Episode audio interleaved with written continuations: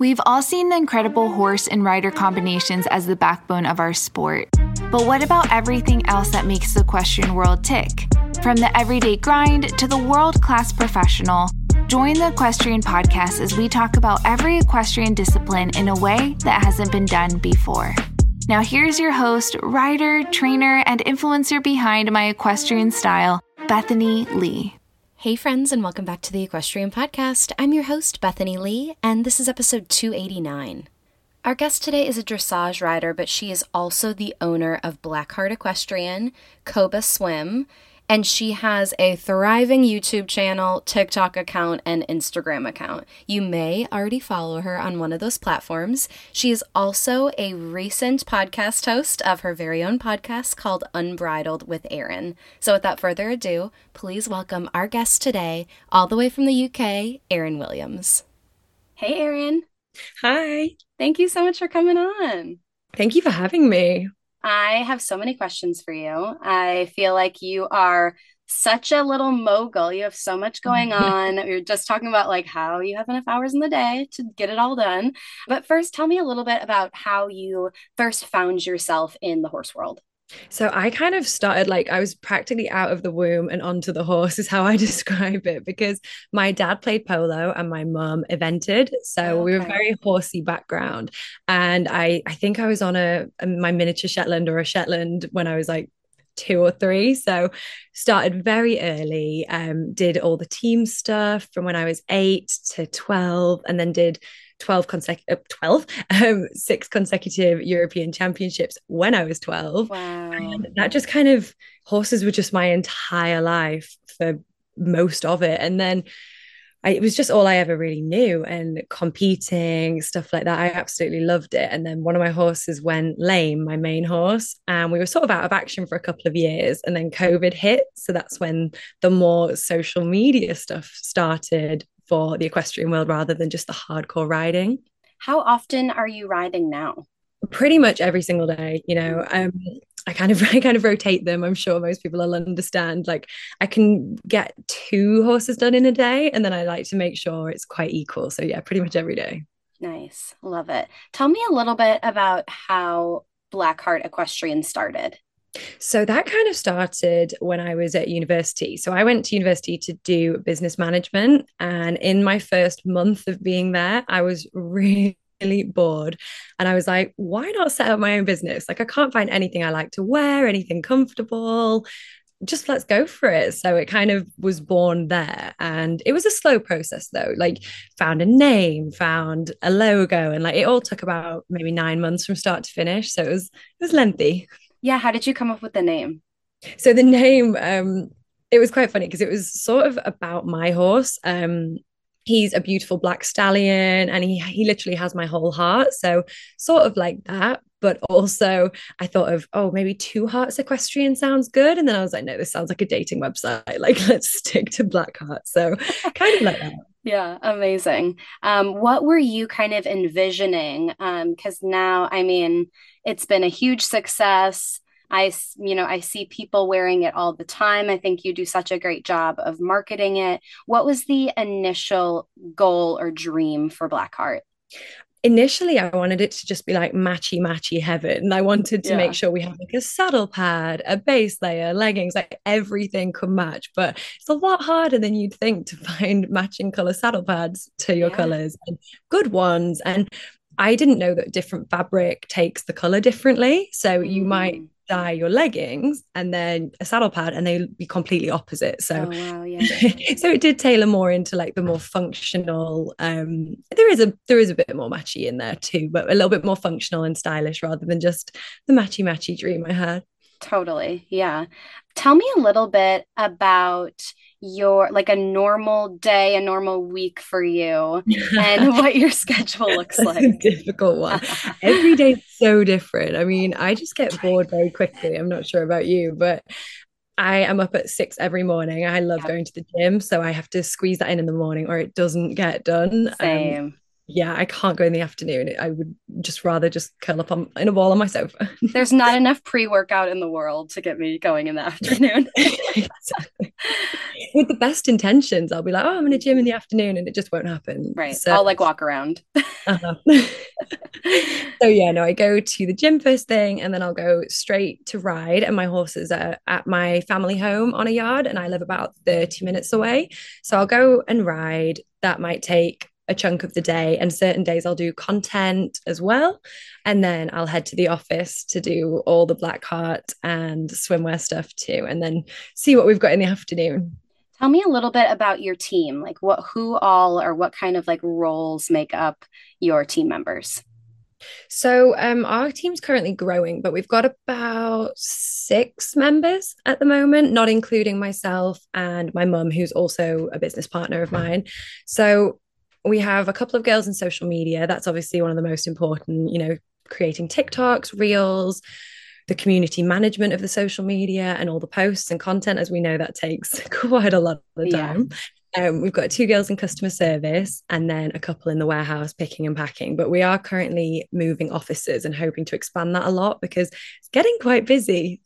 Yeah. Oh, amazing. Yeah. Tell me a little bit about your YouTube channel. When did you get started? And um, tell me a little bit about the flow of that, kind of the goals towards um, more long form video, because obviously you have a large social media presence on TikTok and Instagram.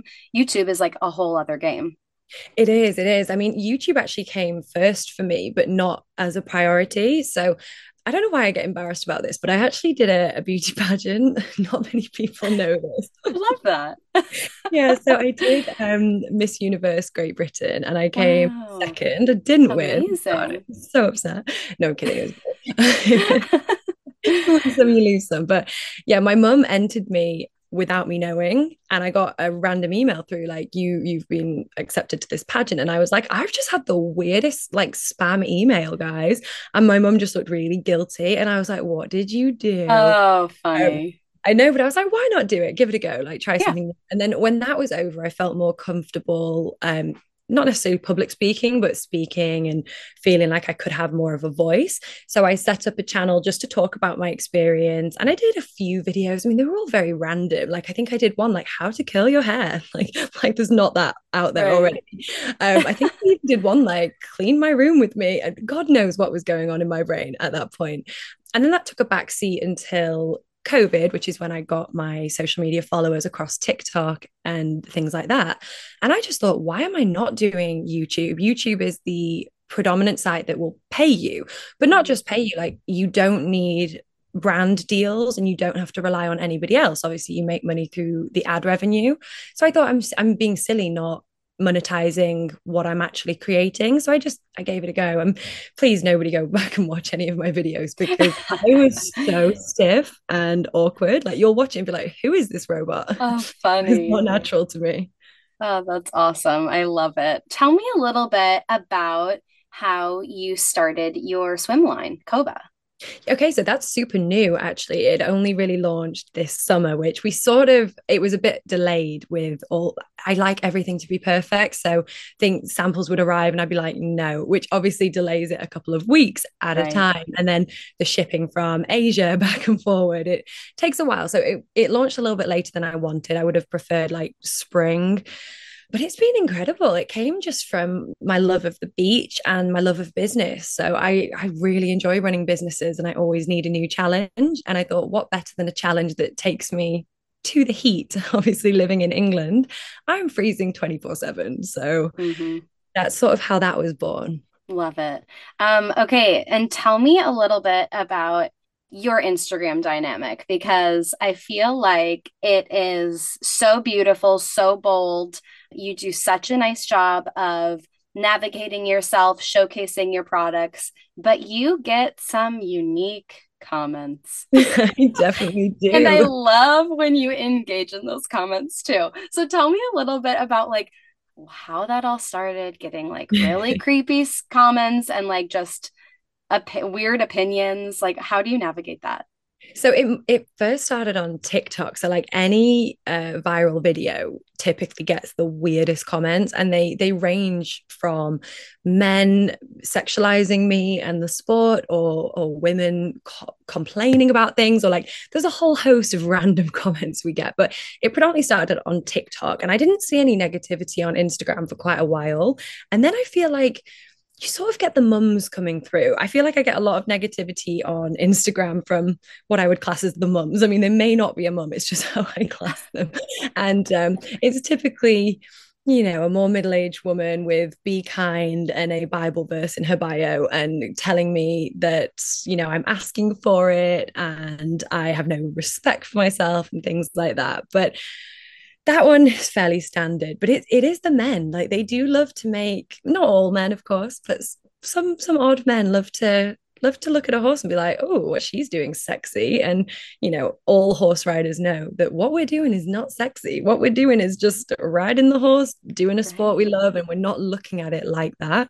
Right. But yeah, they, they love to be like, oh, do you want to ride me too? And I'm like, I will pass. I will have a hard pass on that, please.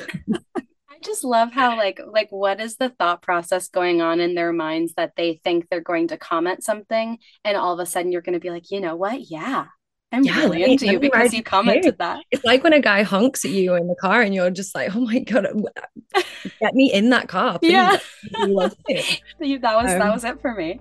Exactly. I love it first honk, you know. Oh my gosh. Do you ever look at incredible horse show setups, or a really well turned out horse at the horse show, and they have the perfect scrim that's monogrammed and color coordinated, or just stunning tackroom drapes at the horse show? Well, The Clothes Horse has been manufacturing custom made horse blankets, tackroom drapes, trunk covers since nineteen seventy-two. Every single order is taken and entered into a computer as a custom order. So all All the details are spelled out according to the customer's specific requests and needs. Then each individual order is cut in chronological order, one piece at a time by hand. I can't think of hardly, I mean, really any businesses that still do that today. I think their attention to detail is absolutely incredible. So if you are looking for blankets, tackroom stuff, or maybe just an incredible horse show setup, go check out The Clothes Horse. It's The Clothes Horse, C L O T H E S dot com, and learn a little bit about all the different products that they have and the services they offer. Again, that's the clothes horse dot com. Tell me also how you deal with, because um, and I'm assuming this, that you have gotten this too, because I've definitely got it being in the equestrian style space, is that I sometimes get some negativity around the concept of caring about what I look like at the barn and mm-hmm. wanting to feel good and confident and put together. I feel like for me, when I have an outfit on that I like, or when I feel good and put together, like I feel great about myself and about my riding. But sometimes I get some hate that I'm either like not doing enough real, like real work at the barn, or that like someone's doing all the heavy lifting and I'm just sitting up there posing. Uh, do you get that? And like, how, what, how do you address that? I do. Not so much anymore, because I think people are kind of used to me and my, my yeah. look. Um, I'm always in the most colorful matchy matchy outfits. And I can understand, I guess, from people that are at yards that aren't used to that, they may feel mm-hmm. a bit extra. And I think it is still very new, that the matchy matchy sets and leggings rather than more old fashioned jodhpurs, they're right. coming in a lot and stuff like that. But no, I do get that comment quite a lot, but I just kind of ignore it. I think I yeah. used to reply, but that's not one I I get as much anymore, because I think people get used to it. And I think there's no shame in wanting to look nice. I mean, I'm so glad no one can see us right now, because how I look right now is not, not one out of ten. And I think people need to remember that if we are posting videos on social media, we are sort of opening ourselves up to people's opinion and their right. critique.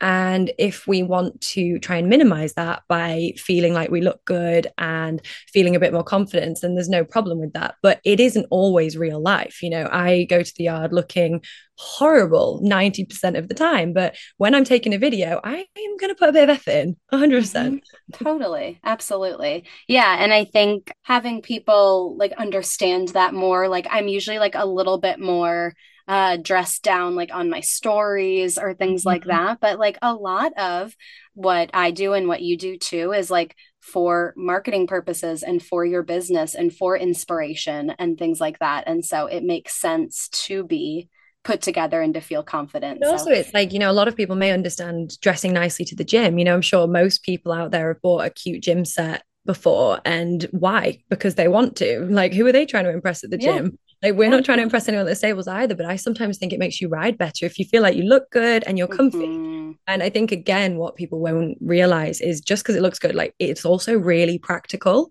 So I can ride so much better because I know I'm comfortable. I know that the product's fit for purpose. And just because it's pretty is not, not a problem. Yeah, absolutely. What would you say is an area of the industry that you are passionate about that you feel like the rest of the horse world either just doesn't know a lot about or doesn't talk that much about? Oh, that's a, that's a tough one. It's more, um, maybe not necessarily the industry, but I think something that people need to be wary of is like, because the industry is dominated mostly, I would say, by women. I mean, we can fact check that, but I believe it is, um, is just how bad it can be for a lot of girls and like young girls on yards and stuff, like in terms of body confidence and bullying and stuff like that. I mean, I know girls get comments on their body on a horse a lot, and there is a weird gray area in the horse world with weight. You know, some people think it's okay to comment on people's weight because they don't feel like they should be riding a horse and stuff like that. And it's a really toxic, odd gray area that I think we just need to be a bit more cautious about, because a lot of young riders coming up comment stuff on my page like, oh, somebody said this, somebody said I looked fat, and and it just breaks my heart. And I just want everyone to just be a little bit more easygoing and respectful of other people and their feelings, I guess. What would you tell your like ten-year-old self if you could give yourself advice? I'd say pick up a tennis racket. No, no, I'm totally kidding. Um, I would just say, again, don't let anything get to you. Nothing is that deep. It's only ever a problem if it's someone you care about. But then someone you care about probably won't be saying nasty things to you, or you'd you'd hope not. But just let it all wash off. If it's someone you don't respect, don't listen, because what do they know? Right. So. Yeah. Yeah. That's great advice. It's, that's definitely a good reminder for sure. What would you say are your riding goals looking ahead?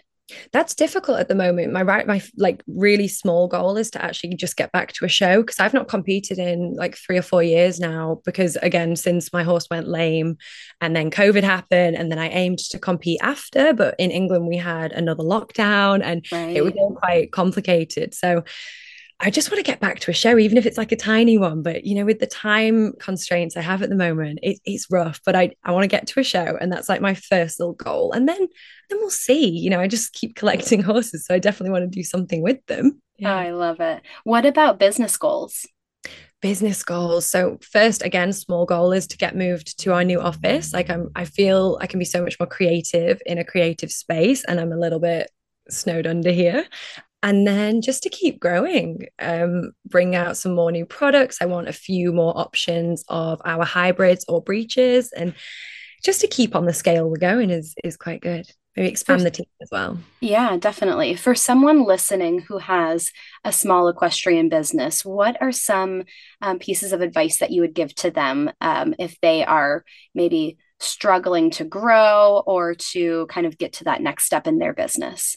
I, it's funny, actually, I was talking about this with my friend literally yesterday about like what we would say to people yeah. and like, tips for business. And I think it's making sure you're staying really unique to yourself, and that there is a gap in the market. I mean, obviously, if you've already got a brand, you've probably seen that gap in the market, but it's making sure there is demand for what you want. Otherwise, you're sort of going to be running against a brick wall, and just making sure it's something you actually enjoy and you like, because if you If you really love what you're doing, you it won't feel like work, and you'll happily work till ten o'clock at night, which as a small business owner, you have to do. You know, it's yeah. not a nine to five. It never, ever stops. So if you love it, that's okay. So make sure you have something you enjoy. Yeah, absolutely. And lastly, you have a new podcast, Dude. which I love. Tell me a little bit about it and what made you, you know, decide to start that. I think mainly I started it because I do YouTube, which is great, but I'm normally just messing around or riding or doing something. Like you, people are watching me just do something. I'm never just sat talking directly to the camera.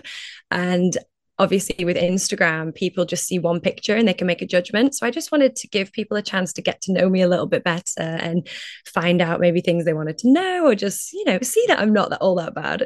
People make some snap judgments on uh, Instagram. So yeah, that started very recently. It's called Unbridled with Erin, which I quite like the name. My mum actually came up with that. I thought it was quite cool. So cute. I love it. I love it. And where can people listen? They can listen on most platforms, I think. um I'm just getting to grips with it, so I believe it's on Apple, Amazon, yeah I've seen it on Spotify. iTunes and Spotify. yeah I think yeah. so I'm, I'm really not super familiar with anything other than Spotify, but yeah and that'll be like sort of business, lifestyle, horsey themed as well. Ah, amazing. Well, Erin, thank you so much for taking the time out of your busy schedule. I appreciate it. I know we've been like, whenever you're in like Florida area, we're like, we're trying to hang out, so hopefully we can actually hang we in person will. Next I'm gonna time be there in the here. New year. We will we'll get together finally. Yes, amazing. Uh, well, thank you again for taking the time. I love following you and continuing to watch your journey, and I wish you all the best. Oh, thank you so much for having me. It's been fun. You'll have to come on mine next. Yes, totally, will do. All right, that is all I have for you today. Thank you so much for tuning in. If you liked what you heard, please take a minute and write a review on iTunes. I would so appreciate it. It helps people like you find the podcast, and it helps me get some killer guests. Thank you so much, and I will talk to you next week.